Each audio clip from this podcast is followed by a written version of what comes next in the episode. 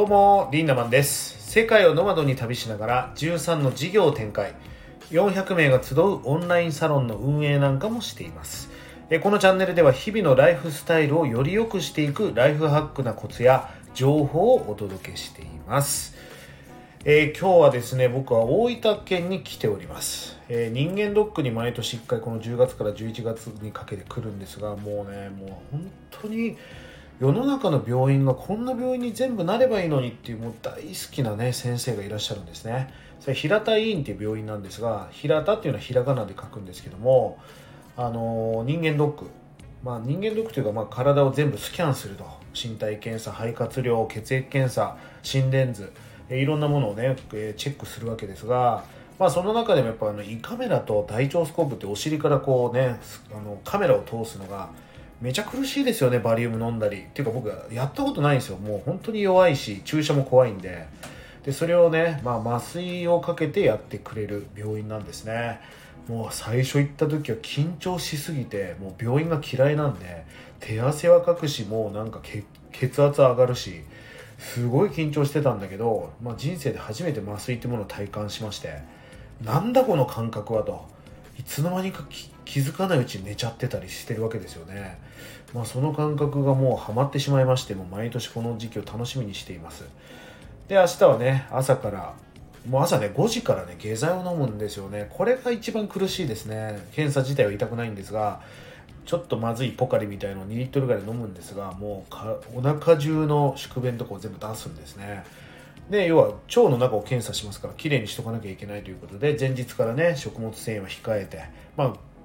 あ、あの食べずにね下剤で全部出した状態で検査をすると。で僕は明日から福岡に移動するといった感じです。であの1日前にね参りしていましたので夜は関味を食べましたね。もう大分の関味はめちゃくちゃうまいです。なかなかのお値段ですよ。アジですよ。アジだけどね1万円弱するんですね。だけどもう東京じゃ絶対食べれません。大将に聞いたんですがやっぱり閉めて東京までトラックで運ぶんだけどあのコリコリ感は出ないっていうことですね。あのもう荒波に揉まれてますから虫もいないわけですよ。まあ例えばもうちょっとするとサバの時期が始まるんだけどサバなんか生で食べれるんですよ。普通塩とかね酢で締めなきゃいけないんだけど虫がいるからね、えー、生で食べれると。でその関味を食べたんですがもうね本当に美味しかったです。で、えっ、ー、と、昨日はね、昼間から、えー、鶏天を食べまして、鶏を唐揚げではなく天ぷらにしてる鶏天っていうのが有名ですね。あとは琉球を食べましたし、あとはね、あの、友達と一緒に来ていましたんで、地獄巡り。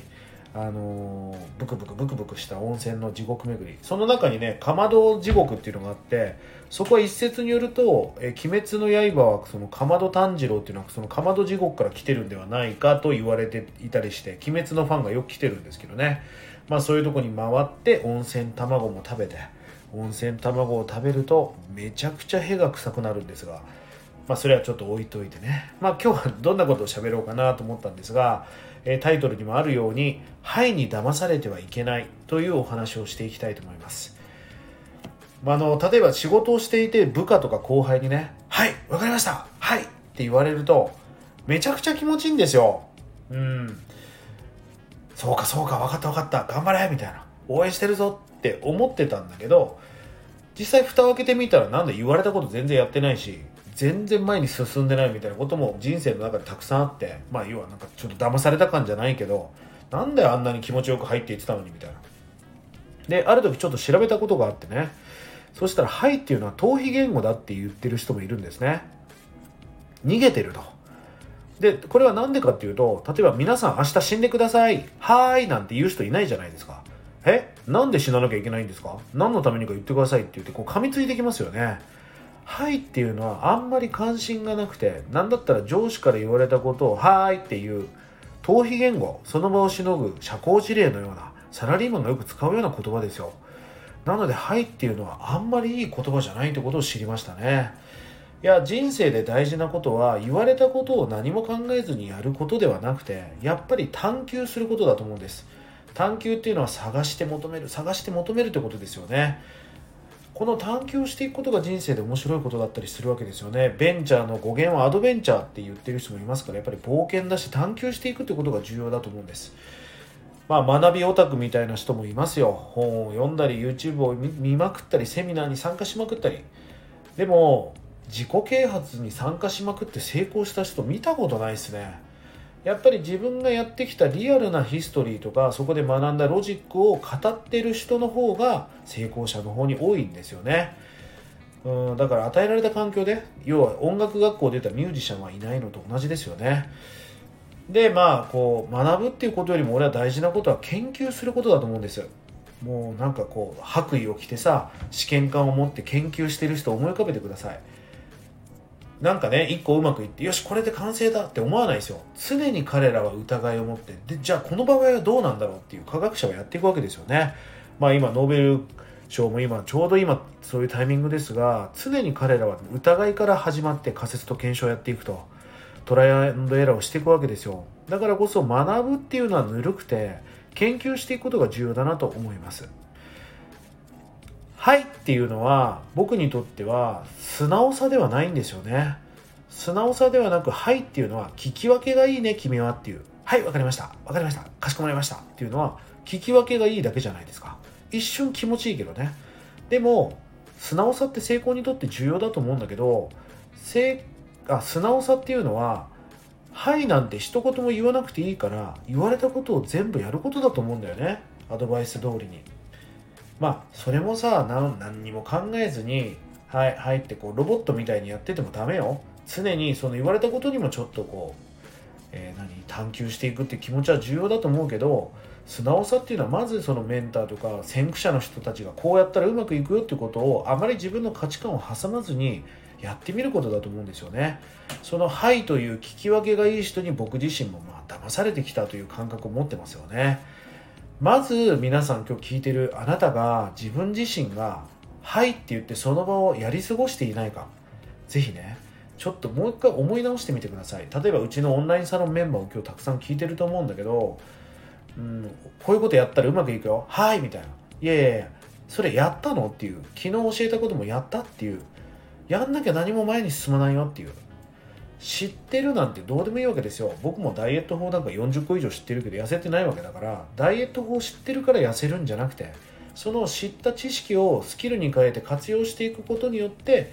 やっぱり実績が生まれていくわけですよね、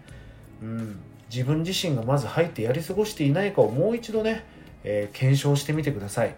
そしてチームを持ってる人リーダーの人たちは自分のチームからね「はい」って言ってる逃避言語を言ってるやつがいないかをよくね、えー、チェックしてみてください。はいに騙されてはいけないという今日話をしました。ぜひ学ぶではなく研究していきましょう。ぜひね、皆さん、えー、まだフォローされてない人はこのチャンネルフォローしてください。まだアプリで聞くとね、これ、えー、倍速で聞けたりとか、ちょっと飛ばしたりとかね、えーと、オフラインで聞いた、オフラインじゃない、あの、画面を消した状態でね、スマートフォンで聞けるんで、通勤時とかもいいですよね。えっ、ー、と、僕自身は何が得意かっていうと、キュレーション能力って言って、まあ、情報を集めて動画編集のようにみんなに分かりやすく届けるっていうのがすごく得意なんですね。だから僕がすごいんじゃなくて、でもすごい人たちが言ってきたことを編集することは得意なので、